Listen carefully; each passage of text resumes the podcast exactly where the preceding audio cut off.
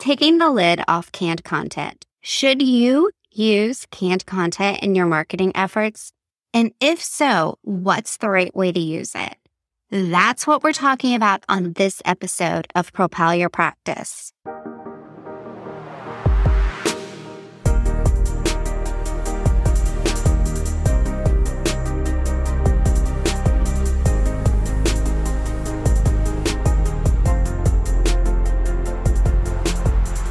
Hello, and welcome to the Propel Your Practice podcast, where we provide clinic owners with actionable strategies to help them propel their practice's presence online.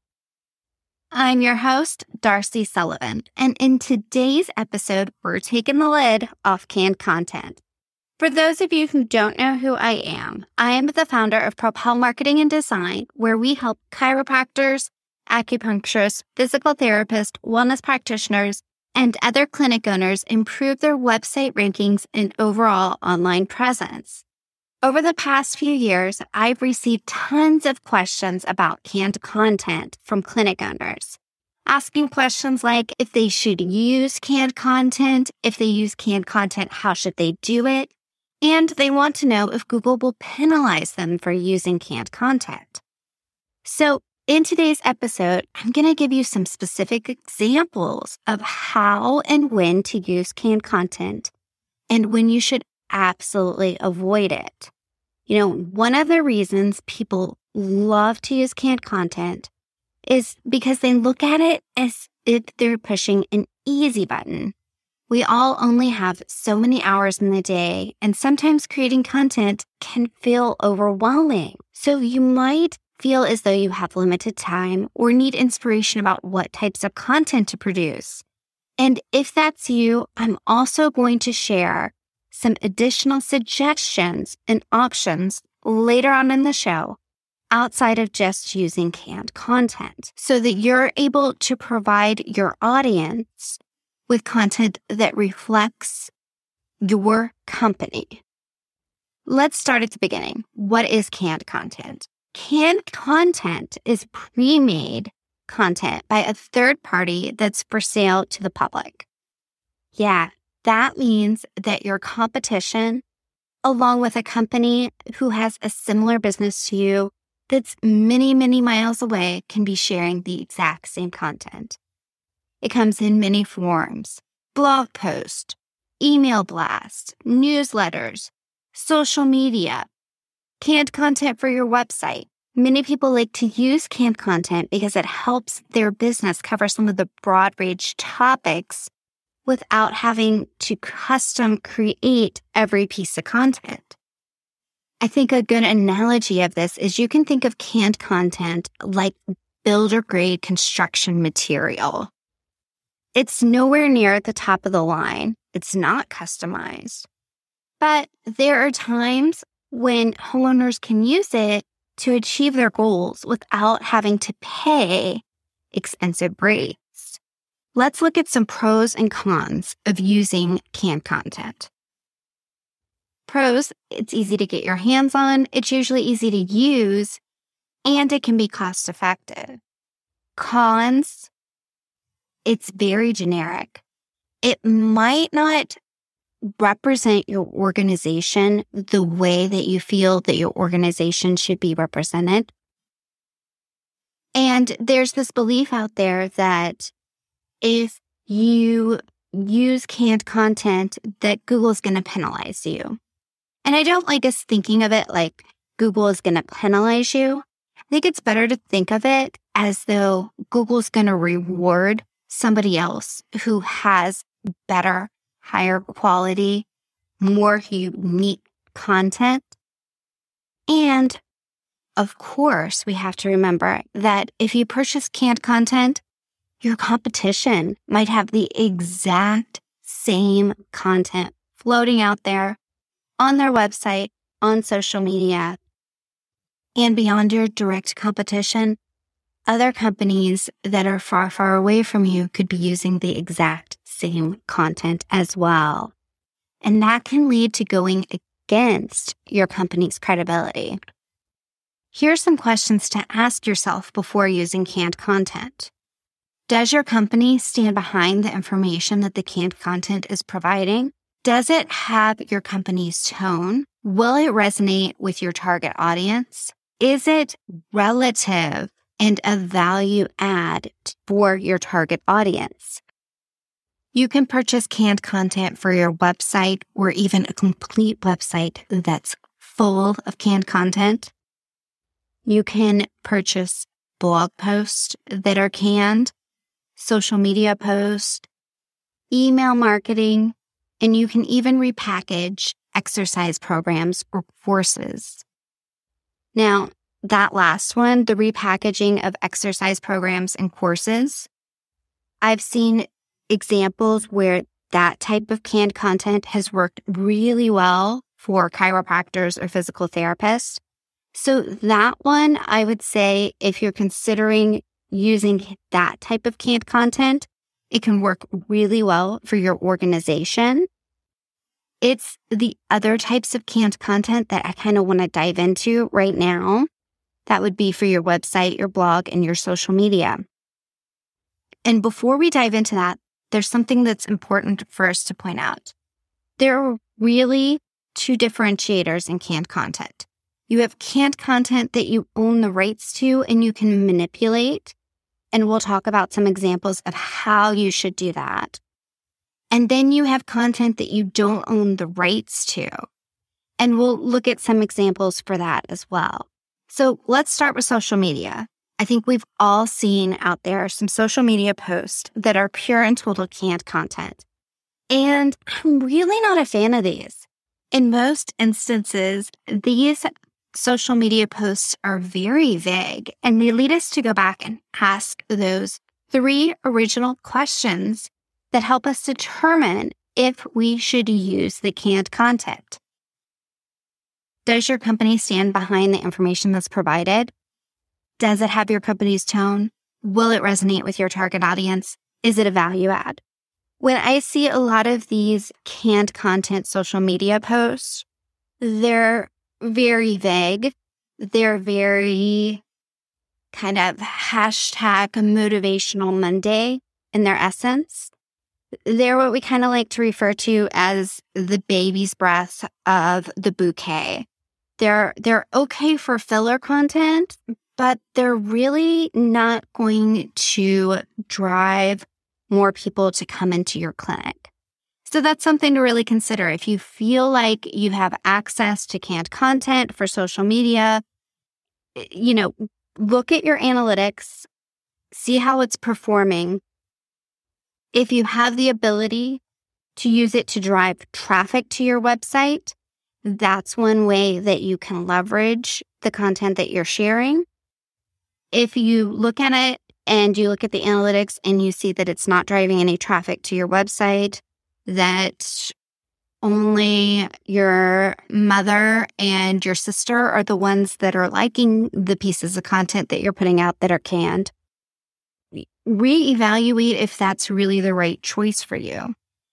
If you feel like it is the right choice because you feel overwhelmed with putting together social media content, then, like I said, think of it like the baby's breath of the bouquet, where you're not just using it by itself, but you're also using real core content from your website or videos that you're putting together that represent your organization in the way that you want your organization represented. Okay, so we talked about social media. Email marketing. Email marketing is another way where you have these canned pieces of content that you can purchase. And I get it. Look, you can feel like you're short on time and you feel like you should be pushing out content to your audience. And email marketing has such a great return on your investment when it's done the right way. So look at the email blast, go in and see how you can modify them. Because in most cases, if you have purchased that type of content, you have the ability, if it's not being sent out on your behalf by another organization, you have the ability to manipulate it.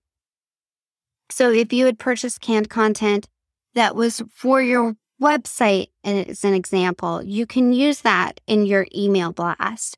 But go through it, make sure you add your voice, your tone, that you modify it so that it sounds like your voice. And I encourage you to always add a call to action. Okay, now that those examples are out of the way, let's dive into the most common form of canned content that we come across. And that is canned content on your website whether it's blog post or content that's on your core website. And I want to give some real specific examples here of ways that I've seen canned content work well in ways that I've seen it really have adverse reactions. So first off, as we mentioned before, there are two kinds of canned content. You have the canned content that you own the rights to, that you can modify as you see fit. And then there are those canned content websites.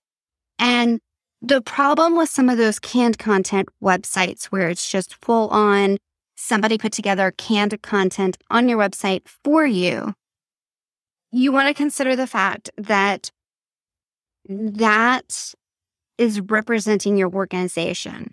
And you want to make sure that you go through that website and make sure that it's the proper way of presenting yourself.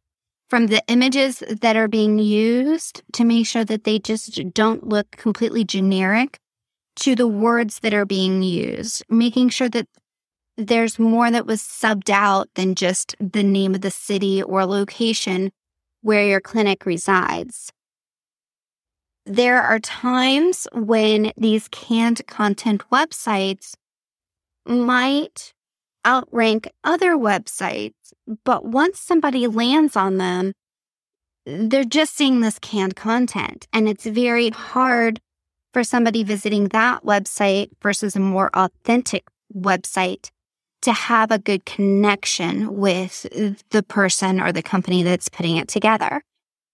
And I've seen instances where some of these fully canned websites are getting more website traffic, but it's not the right website traffic. In fact, I've even seen canned websites where there's certain city pages. So there would be a page dedicated to the location where the clinic resides but has absolutely nothing to do with the services that the clinic offers or the problems that the patients are facing. So, for example, it might just be a page on Boston, Massachusetts. And at times, some of these pages get higher traffic, but in absolutely no way are they leading to conversions, meaning that you've got a lot of fluff on your website, which might not, or in most cases, isn't actually leading to leads or people walking through your door. So if you are in the specific situation where you had somebody design your website with canned content that you do not own, you need to be aware of the fact that you do not own it. And if you were to ever switch websites, switch platforms, use a different company to help you with your SEO or your website, you're going to lose all of that content. We've seen this before. We do evaluations for chiropractors, acupuncturists, physical therapists, clinic owners, you know, where they'll say, look at our website, let us know what you think. We hate that it's canned content. How do we make this content better? And when we look at the website and it's purely canned content, we say, okay, you have a couple different options. Option one, you ditch what you currently have, you switch platforms to ones that we would recommend, and you start from scratch and build a more authentic website. Or option two, if you're in contract with a company that put together this canned website, you go back to them and depending on exactly what your relationship is, if your relationship is you give them directive and they make changes to your website, then here are some specific directions and directive that you should give them to help you improve your SEO, your website rankings, your your level of being authentic on your website and to help you convert more of your website viewers into actual patients. Or if you have the ability to jump in yourself and make modifications, that's when people either come to us for an SEO audit to give them the recommendations or they join our Ready Set Rank program. It's the DIY SEO program that helps them make those modifications. So that's what I would suggest if you have just a full blown canned content website. Then we have the people that come to us who are using canned content solely on their blog post. And one of their main concerns is that Google is going to penalize them for using the canned content. And I don't want you to think of it like Google's going to penalize you. It's just not doing you a favor of any sort. And what's happening is sites that are providing better content are going to outrank you. If you are sitting in the situation where you have canned content on your blog, here is what I suggest you do. It's a decision that you should make blog post by blog post. First of all, you can go through and look at your blog posts and let me give like an example. If, let's say, you're a chiropractor and one of the blog posts is about healthy eating, but has nothing to do. It's about nutrition, but it doesn't tie in to the services that you offer or the problems that someone has when they come to see you. Sure, they're, they're related, but they're not a direct fit. You want to look at your analytics and see is anybody going to that page on the website? And then not only are they going to that page on the website, but what actions are they taking after that? because you could be getting a lot of traffic to pages, just like I gave the, or blog posts, just like I gave the example of somebody coming to a quote unquote city page on a website, but then they're not taking action. So you might have blog posts that are canned that are on your website that are targeting the wrong audience. If so, get rid of those. Delete them and redirect the URL where they were to either your homepage on your website or your main blog, your main blog landing page. If the topic actually relates to your audience, then you should keep the blog post, but make sure that they're not canned. So, what we do is we take this canned content that's already, and this is if it's already sitting on your blog post, if you already have blog posts that are sitting there that are canned with topics that relate to your target audience, go through and modify them. And how would you modify this? Well, you read through it, you make modifications that make it sound like it's your voice, your tone. You make sure that you're highlighting services that you offer if that's what fits into the blog post.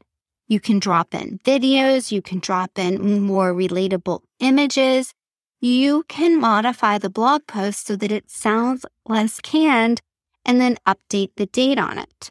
So if it's a crappy blog post, ditch it, do a 301 redirect to either revised content that's in that same topic zone or to the general blog page. That would be your website.com slash blog and remember, if they are not directed to your target audience, if the information is out of date or inaccurate and not worth updating, ditch them. If you are going through your blogs and you see that there are, let's just say, two or three blog posts that are very similar, let's say the topic of dry needling, they're actually getting traffic to your website.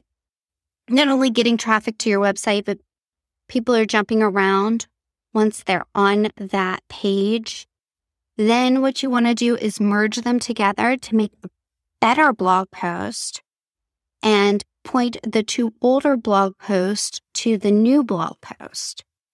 So that's how you can leverage the content. If you see that, I know there's some canned content companies that give you three or four blog posts a month. What you can do in that instance is you can merge them together if they're the same topic cluster and make them a longer, better blog post. Add your personality to it. Make sure you're adding images, video where needed, and it's going to give you more value than just posting a little 300 or 200 word blog post that doesn't really have any value add. So, again, I understand why some people use canned content. If you can avoid canned content, I suggest that you should avoid canned content.